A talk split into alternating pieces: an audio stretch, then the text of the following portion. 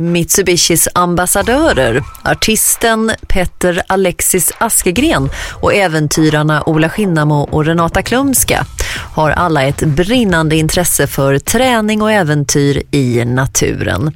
För många så är de också inspiratörer. Men i den här fortsättningen av Äventyrspodden så kommer vi att få träffa personer som på olika sätt har imponerat eller inspirerar våra ambassadörer. Okej Micke, vill du ha kaffe? Ja, gärna. Det... Jag har alltså, nu har jag bullar från eh, Lisas Café. I det här programmet så blir det frukost hemma hos Petter på Söder i Stockholm där vi får träffa Mikael Lemmel, en person som öppnat många nya dörrar för Petter. 2014 så började jag med en sport som kallas för swimrun. Och eh, skulle prova på det bara lite grann för att det var en, en kompis till mig som hade med, helt enkelt lurat med mig på att vara med på ett, eh, ett stort event eller en stor tävling som heter Ö till Ö. En tävling som går mellan Sandhamn och ute och ett lopp som sträcker sig över en hel dag. Man springer och, och simmar totalt eh, 75 kilometer cirka. Och jag var väldigt nervös för det här och, och, och, och, kände att någonstans så måste jag bli så pass förberedd som jag bara kan. Och det här var redan då i januari och så jag började simma och jag simmar på turné. Jag är ute och simmar överallt. Vart jag än kommer, spelar jag i Sälen så simmar jag. Och till slut så känner jag någonstans också att, att jag måste skaffa mig erfarenheten. Så att jag börjar, började liksom anmäla mig till så mycket lopp som jag bara kan. Och ett av de första loppen som jag gör, det är ett lopp som heter ute swimrun som går tidigt på vårkanten och som man kan säga är någon sorts eh, sy syskon till Ö med nästan halva distansen. Och direkt efter det målgången där när jag har tagit mig i mål med, med, med min lagkamrat, som då vid den där tiden var Mikael Rosén, så träffar jag eh, Mikael Lemmel. Och det var inte första gången jag träffade Mikael Lemmel, men där någonstans i det mötet så tror jag att vi cementerade en väldigt fin vänskap och eh, kom att dela väldigt mycket roliga tillfällen tillsammans. Och det som jag tycker är så intressant med Mikael Lemmel är att varje gång jag träffar honom så dyker alltid upp massa nya historier och även om vi har umgåtts jättemycket så känns det fortfarande som att jag inte vet så mycket om hans bakgrund egentligen. Och det var lite det jag hade tänkt att ta reda på idag. Men framförallt också såklart prata ö till ö och swimrun. Och de facto den sporten som han tillsammans med eh, Mats Scott har startat och etablerat från att vara ingenting till en jättehändelse eh, i, i eh, den här äventyrsvärlden, skulle jag vilja påstå. Välkommen, Mikael Lemmel. Tack, det var ju roligt. Jag tycker att det roligaste utav allt var egentligen när du dök upp där i din gula Carhartt-jacka på ute swimrun och sa okej, okay, men Petter är här nu. Um, och du började snacka direkt om att vi hade en fantastisk plats att upptäcka tillsammans och göra tävling på tillsammans. Så det var ju Koster. Kosteröarna. Och jag var ju måttligt intresserad från början, men sen så åkte vi dit på höstkanten och då var det ju svårt att låta bli. För det var ju fantastiskt. Det var en magisk upplevelse hela den helgen. Det, jag är ju entreprenör ut i fingerspetsarna och ser jag en möjlighet att hitta på någonting kul och göra någonting och binda ihop världar så gör jag det. Och det var ju det som var hela grejen. Det som jag tycker är spännande med dig Micke, det och jag tror att folk som håller på med swimrun, som kopplar dig mycket till Ö till Ö och, och den serien som ni driver nu. De, jag tror inte de vet så mycket om din bakgrund och att du har varit eh, djupt involverad i det som också kallas för adventure racing. Och de som inte vet vad det är, så är det en sorts tävling. Eller kan du berätta? Du kan berätta vad adventure racing är för något. Ja, Mats och jag, vi lärde ju känna varandra eh, 1990 på hans födelsedag. Mats hade varit i Japan och jobbat med... Mats Scott. Mats Scott mm. hade jobbat med skidfilm eh, åt ett japanskt cigarettmärke och gjort eh, helikopterskidåkning. Så kom han tillbaka till Chamonix. Jag flyttade till Chamonix 1 september 1990 för att jobba för Patagonia. Och eh, på hans födelsedag den 19 eh, september så jag träffade honom för första gången. Och sen dess har vi varit eh, ihop, höll jag på att säga. Men, eh, Tog han in dig i det som då blev adventure racing då? Eller? Nej, men vi... Eh, Mats jobbade som skidmodell och jag åkte skidor. Och sen så började vi tävla 91, Kebnekaise Classic första gången och sen eh, så tyckte vi det var jätteroligt. Vi kom upp till, till Kebnekaise fjällstation med, med eh, eh, slalomskidor, eh, silvrettabindningar och slalompjäxor och alla friluftsfascister som jag kallar dem var där eh, med telemarksskidor och telemarksbindningar och de hånade oss. De skrattade ihjäl sig åt oss och tyckte vi var arroganta jävla stockholmare. Eh, och Mats och jag och hans bror Björn, vi, eh, ja, vi kom tvåa med 20 sekunder. Eh, och anledningen för att vi kom tvåa var att en av oss föll alldeles innan mållinjen. Så att egentligen så borde vi ha vunnit. Och efter det så fick vi en helt annan respekt. Och det lanserade då samtidigt att vi vi startade hela den här skidalpinismen, alltså det som har blivit skidalpinism i Sverige. För att helt plötsligt så såg man på att förflytta sig i fjällen på ett annat sätt. Ja. Det var inte liksom med, Nej. med stighudar och telemarksskidor och en smal fjällskida. Det gick faktiskt att göra med alpina skidor och alpin Mm. bindning. Så Mats och jag började tävla i skidalpinism eh, i Europacupen och gjorde ett antal stora tävlingar i Europa som var helt fantastiska tävlingar. Eh, och 94, 95, i januari 95 så jobbade jag i Chamonix med ett event. Mm. Och de som arrangerade det eventet var också arrangörer till, arrangörer till Red Gauloise.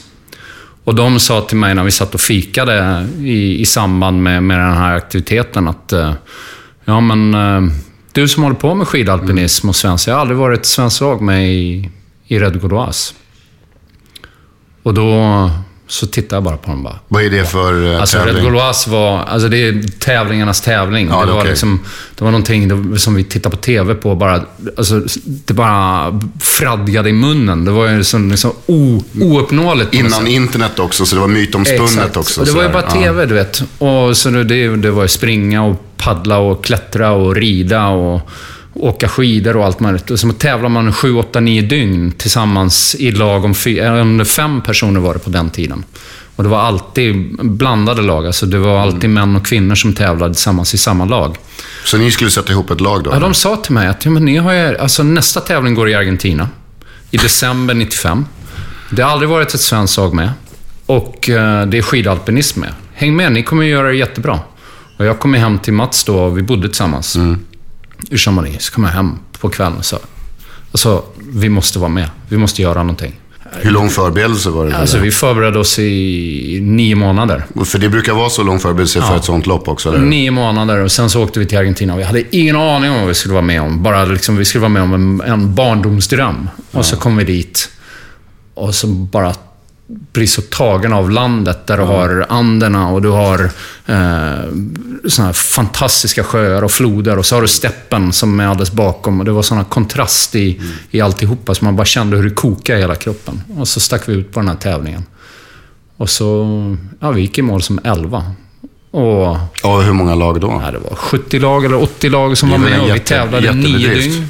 Eh, och nio dygn nonstop. Och det var som att helt plötsligt så klev man in i en helt, en helt ny värld. Det var som att kliva in i en ny dimension av Oj, det här är... Så här mm, långt kan man pressa sig. Och Ja.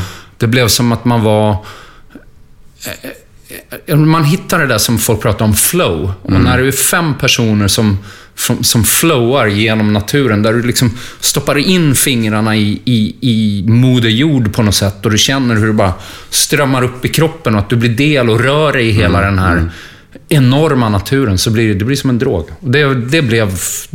Det, det var min drog. Att jag, jag kände bara att jag måste ha mer. Vi gick i mål och var helt bombade och bara, vi måste göra mer av För det. det var min nästa fråga. Ni var fem stycken totalt. Ja. Och eh, det här kom också då att bli startskottet för att ni då körde vidare. Hur många år höll ni på med adventure racing kan man säga? Alltså vi startade ju då 95. Och vi sa direkt att okej, men om vi ska bli bra på det här så måste vi försöka göra det till en verksamhet. Så att vi kan träna och tävla. Så vi, Det var ett företag, Mats och jag alltså. startade bolag 95. Och Mats tävlade hela vägen fram till 2008. Jag slutade väl tävla aktivt 2004, 2005 där någonstans. När grundades ÖTÖ? Sista. 2006 startade vi Så ÖTÖ. det, ÖTÖ startades någonstans i slutet av... eh, Av, ja, det, alltså ÖTÖ är ju en fantastisk historia i sig. För att jag Den ska vi gå in på alldeles eh, lite senare. Men jag tänker bara, bara, bara ska se tidslinjen här. Att ni, ni, ni, ni kliver av Alltså, adventure slutet på vår racing-tåget. adventure racing-karriär så sa vi att okej, vi vill skapa någonting som vi har med oss resten av livet, som bygger på det vi har gjort. Ja, så på vi, känslan och erfarenheterna. ja, och, och göra någonting, bygga en tävling. Så vi började skissa på en tävling som skulle gå längs polcirkeln, från norska, norska kusten till svenska kusten. Och jag var uppe i Arjeplog och pratade med dem, vi skulle ha det som eh, racecenter och alltihopa.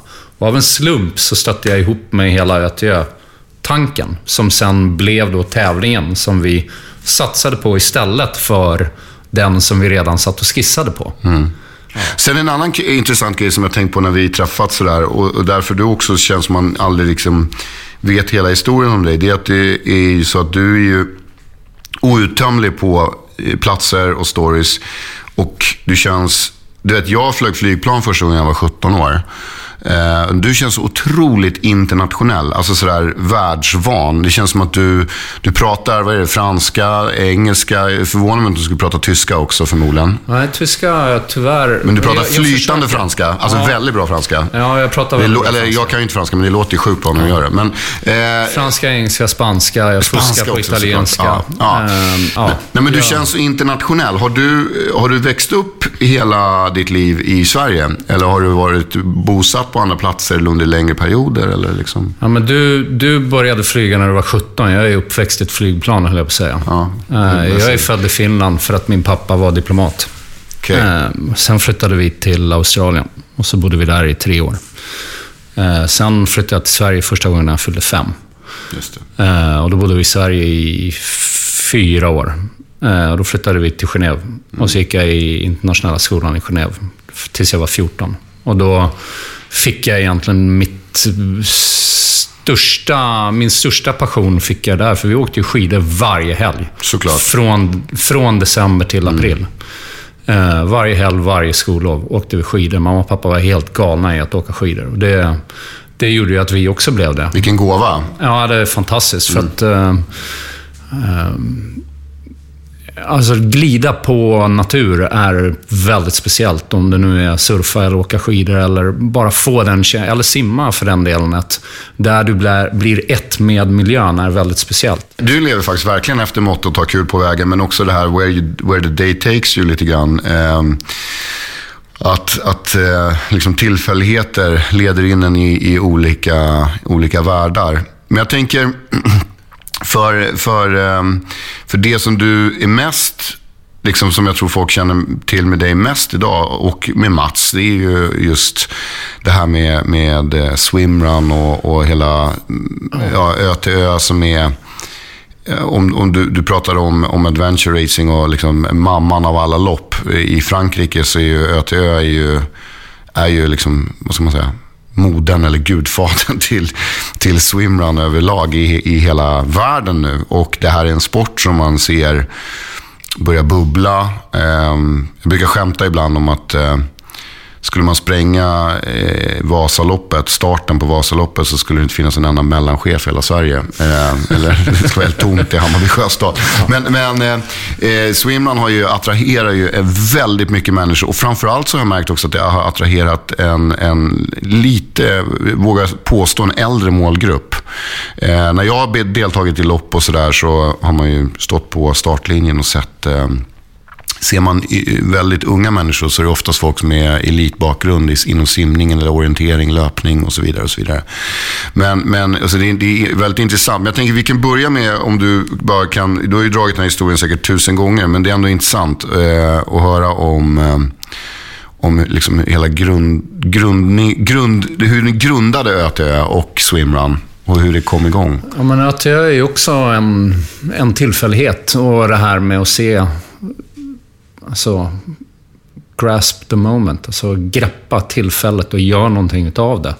Jag, av en slump så hade jag, jag hade en bil som behövde lite vård. Så den stod eh, på ett garage på Ekerö hos en kompis till min fru Ulrika.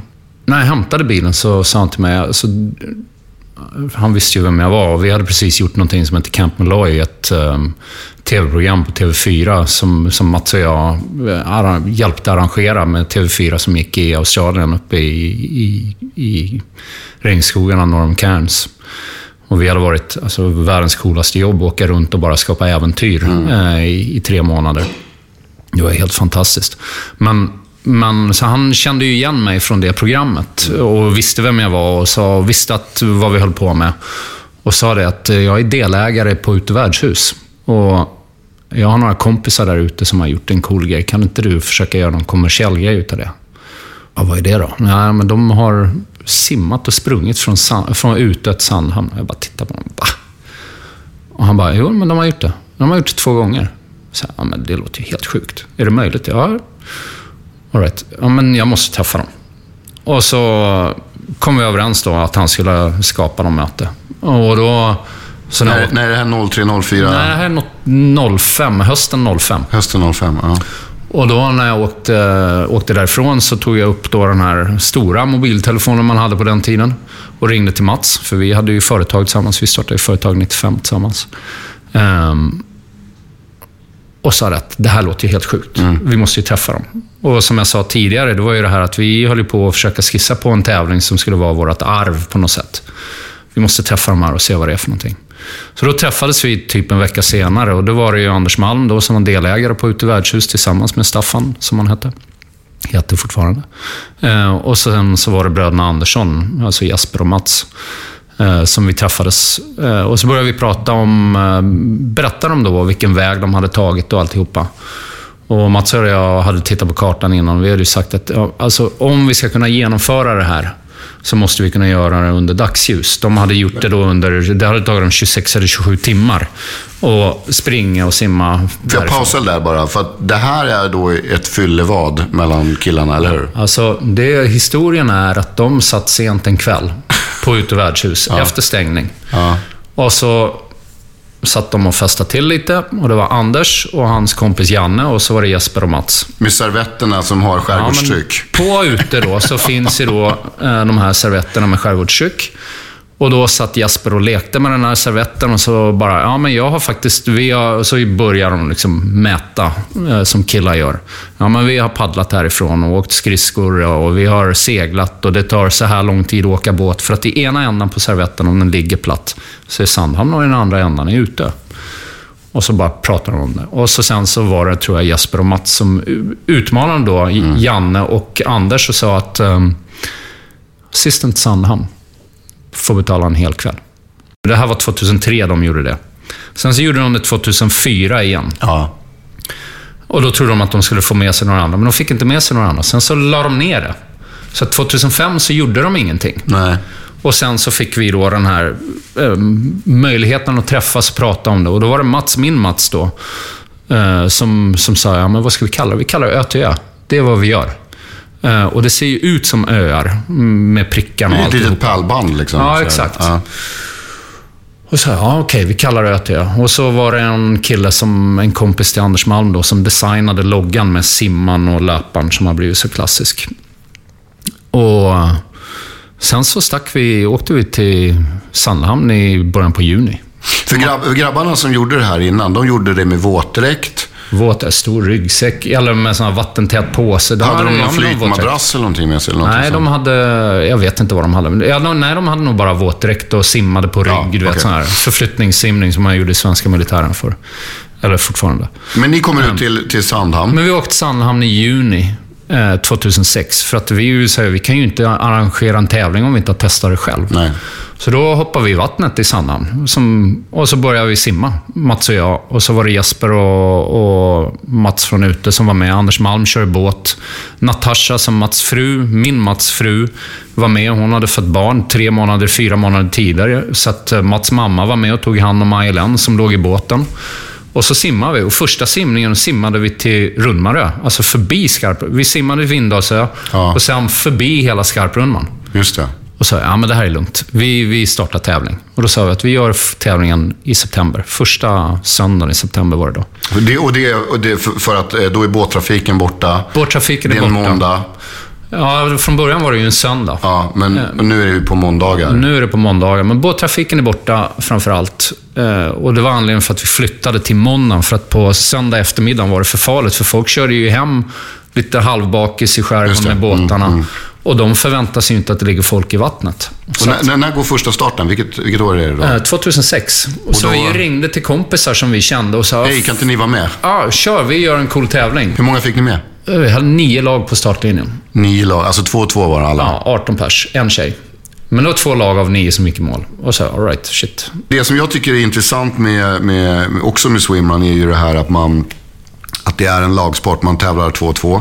Man kan göra det eh, med, det kan vara två tjejer, det kan vara två killar, det kan vara en kille och en tjej. Jag har ju kört mixklass, jag har ju kört eh, herrklass också. Tjejklass kommer du inte kunna köra. Nej, det kommer jag inte kunna köra. Men eh, jag har ju kört mix. Men jag tycker det är ju en av behållningarna. För att, alltså göra Ötö ensam skulle ju vara en ganska Pisstråkigt. Ja, faktiskt. Ganska tråkig resa, liksom hålla på hela vägen. Det är ju just det där kamratskapet. Men varför är man två och två? Ja, men Mats och jag, vi kommer ju från, från Adventure Racing och där tävlar du i lag. Så att vi visste ju redan att när du gör någonting i lag så pressar du dig själv mycket längre. Och dessutom så är ju upplevelsen enorm, för att du delar ju faktiskt någonting med någon annan. Du har ett minne som du har med dig resten av livet.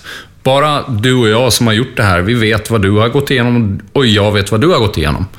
Och det här är någonting som, som man inte kommer ifrån. Äh, tävlar du själv så kan du säga, ja, jag kom sjua, äh, jag hade den här tiden, ja, det var jobbigt. Det är ingen som fattar. Det är ingen som fattar. Men när du faktiskt har gjort det tillsammans Det är med någon annan. svinroligt att dela upplevelsen Ja, men med du någon. har en upplevelse. Ja, och det är som absolut. allt. Åker du skidor tillsammans, äter mat tillsammans, dricker ett glas vin tillsammans. Delar upplevelsen är det någon annan som fattar. Det är någonting man har med sig resten av livet. För oss så handlar ÖTÖ är ju egentligen ett fordon att försöka få människor att upptäcka naturen, upptäcka sig själva, komma närmare varandra och ha mer förståelse för varandra. Mm. Egentligen. Om man tittar i ett längre sikte.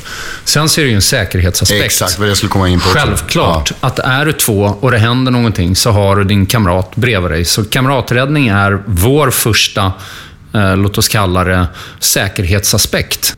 Jag har ju sprungit med eh, lite olika människor. Men de starkaste avtrycken jag har är ju att jag sprang med min...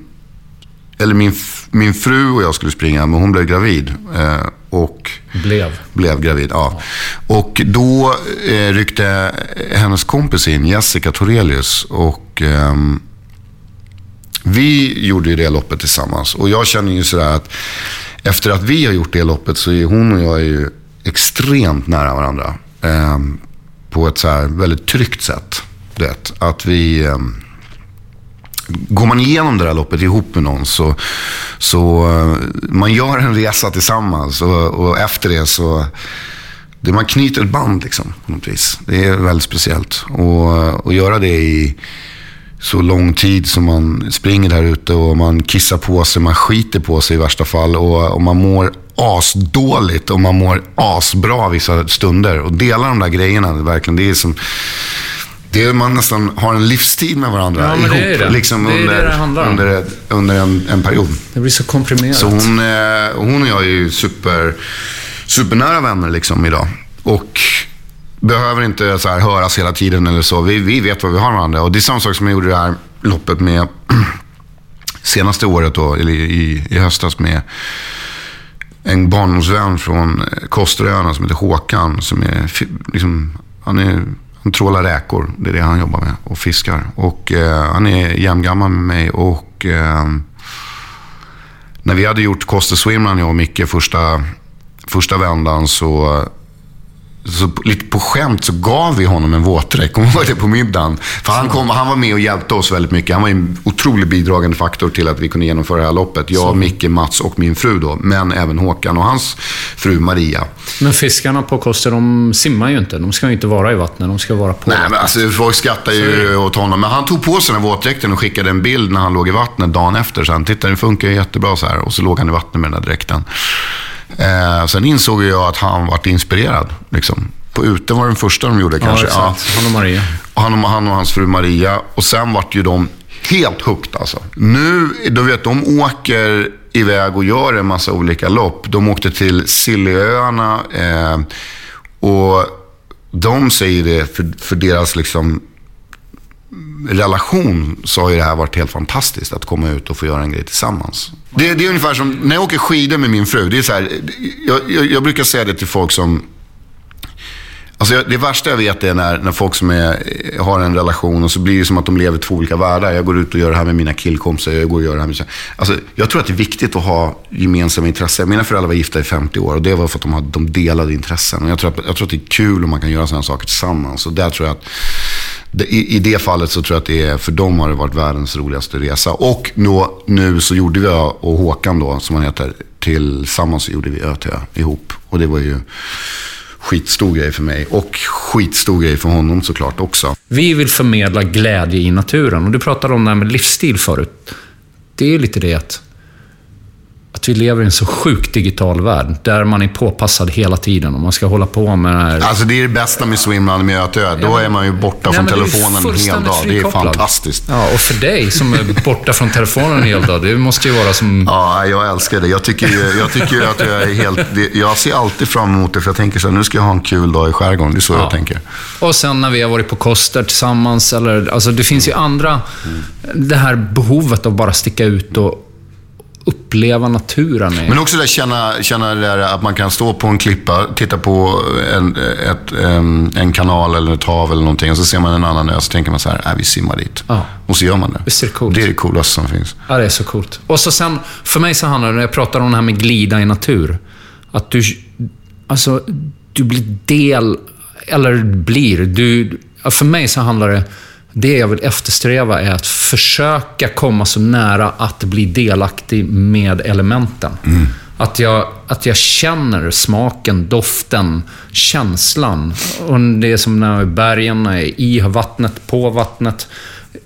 Alltså, det är det som jag brinner för. Mm. Jag, jag, vill uppnå det. Mycket har ju varit eh, inspirerande för mig och Eh, Eh, de, de bästa stunderna vi har haft har varit när vi har åkt till eh, mitt landställe på västkusten, när vi har gjort det här Koster Swimrun. Då. Ehm, och de bästa perioderna är ju när man åker dit och kanske ska ja, dividera om hur man ska dra en bana eller hur den ska göras. Och då ska man ut och upptäcka och så där någonstans så hinner man ju prata om väldigt mycket olika saker. Och då pratar vi väldigt mycket om allt allt om livet och saker som, som eh, jag gör och rådfrågar om grejer som jag håller på med. Vad tror du om det här? Är det bra? Är det fel? Ehm, och eh, även liksom bli peppad på eh, utmaningar som man faktiskt jag, skaffar sig. Liksom. Alltså jag, jag, jag, jag tror ju att Alltså du är ju din egen motor. Det är jättehäftigt. Det är få människor som jag har träffat i mitt liv som är så öppna som du är. Och om man då tänker sig den världen du lever i, där du måste vara konstant påpassad och det kan inte vara liksom helt lätt att vara en offentlig person i alla lägen där liksom allt man gör, allt man säger, det är alltid någon som har någon jävla synpunkt på någonting. Eh, och ändå vara så enormt öppen att lyssna på andra, andra människor och ta till sig på vad andra personer tycker. Och jag tror att det är där som jag tror din styrka finns i att du är så öppen till nya perspektiv och nya tankar. Och du, jag tror att du hela tiden söker eh, en, en ny färg på något sätt. Eller inte en ny färg, en färg att komplettera de färger du redan har med. Det är inte en jakt på någonting nytt. Det är mer att det känns som att du bara vill bli ett bredare spektrum. Och det, det är skitcoolt att se, för att Alltså när vi träffades första gången så, så jag, jag och Mats, vi älskar att laga mat.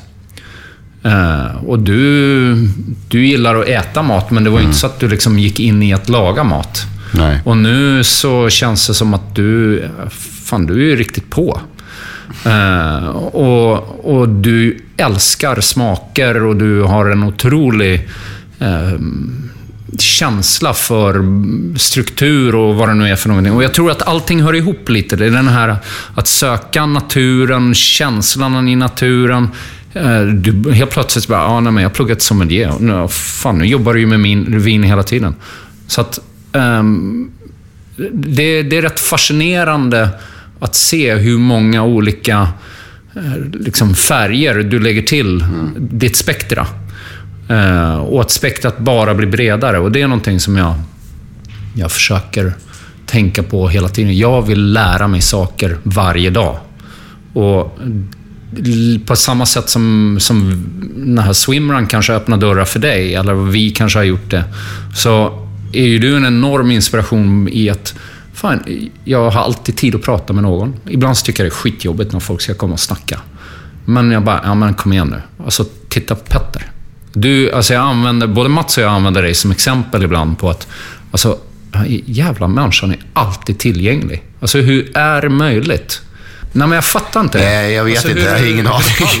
Nej, jag har ingen aning. Det är alltid okej okay att någon kommer jag, och snackar, jag brukar... tar en bild, vad det nu är från... Vad, vad, vad är det för fel ja, på det? Jag har ju en sån här fix idé. Jag svarar ju alla på Instagram och sådär som skickar meddelanden och frågar om. Jag, jag skickar ju tror jag skickar ungefär fyra bröllopshälsningar i veckan. Snart tror jag att jag har blivit en institution på bröllopen. Du vet, så innan valsen. Ja, nu kommer Petter-hälsningen också. Ja, Just det. Ja, det. nej, men, nej, men jag tror så här. Ja, kommer börja på engelska i och med att du i London håller föreläsningar också. Det kommer ju vara helt galet. Ja, nej, men jag tycker att... Jag, jag har tänkt på det där, varför man slungar sig in i olika saker och varför man kanske testar nya grejer till. Men jag tror att det har att göra ganska mycket med när jag gick i skolan och var liten så var det där när man inte passade in i, i en grupp, när man inte blir som flocken. Eh, i, I början när man är liten så är det jätteplågsamt när man känner att man inte kan stava och läsa som alla andra.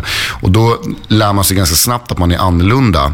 Eh, om man lär sig det tidigt i sin ålder och börjar acceptera det tidigt, då blir det väldigt lätt att vara annorlunda när man blir äldre. Vilket gör att det finns inget, man är ganska trygg i sig själv i form av att, äh, men jag kan ju prova swimrun, spelar ingen roll. Jag har ingen artistimage som jag tänker på som jag måste upprätthålla. Eller mm. jag kan göra det här. Eller jag kan börja åka skidor eller eh, göra saker som jag inte hade en aning om för fem år sedan som jag gör idag. Så att jag tror att det är, liksom, det är helheten. Men sen som, det som är kul med swimrun är precis som jag tycker är kul med vin. Att det liksom brinner, binder ihop människor. Min, eh, en av mina bättre polare idag, han heter Hasse och är, är liksom 75 bast. Och han och jag hade ju inte hängt om inte vi hade brinnande intresse för vin. Ja, men så är det. Eh, och Swimrun är samma sak. Jag träffar ju massa människor i, i den communityn också. Och, eh, det är ju människor som kommer från helt andra eh, place i världen. Och, och eh, eh, jätteintressant att se. Och det är så kul att se när människor också på något sätt fastnar i det eh, och, och spinner vidare på, på just den grejen. Och sen jag är så här, jag, precis som jag är, jag är entreprenör. Eller jag är uppväxt på Kosteröarna på somrarna och vet att det är jättevackert där. Jag har aldrig simmat där. Börjar simma uppe i, i Stockholms skärgård och första jag slå, som slår mig är bara så här, det här måste vi göra här. Jag måste visa dig det. Ja. Och, och det ena leder till det andra och så, så, så är det väl liksom. Och, jag, jag, tycker det är kul med utmaningar. Träning för mig och livsstil, att leva, det är, det är inte det där att gå på, gå på ett gym och liksom hugga ved. Ja, men det kan vem som helst göra och det blir ganska enformigt efter ett tag. Det, vissa tycker säkert att det är jättekul, men jag tycker det är kul att att prova nya saker hela tiden. Och även om banan på Ötö är snitslad så känns det ändå som man är Indiana Jones när man gör det. Liksom. Det känns ändå som ett världens äventyr. Liksom, att ta sig igenom från nästa grej till nästa grej till nästa grej. Så, så därför tror jag att jag kommer stanna i swimrun väldigt mycket. Tack för att ni har lyssnat. Vill du höra mer av Petter Alexis Askegren eller någon av våra andra ambassadörer så hittar du alla avsnitt av Äventyrspodden på mitsubishimotors.se eller där poddar finns. Äventyrspodden presenteras av Mitsubishi Motors.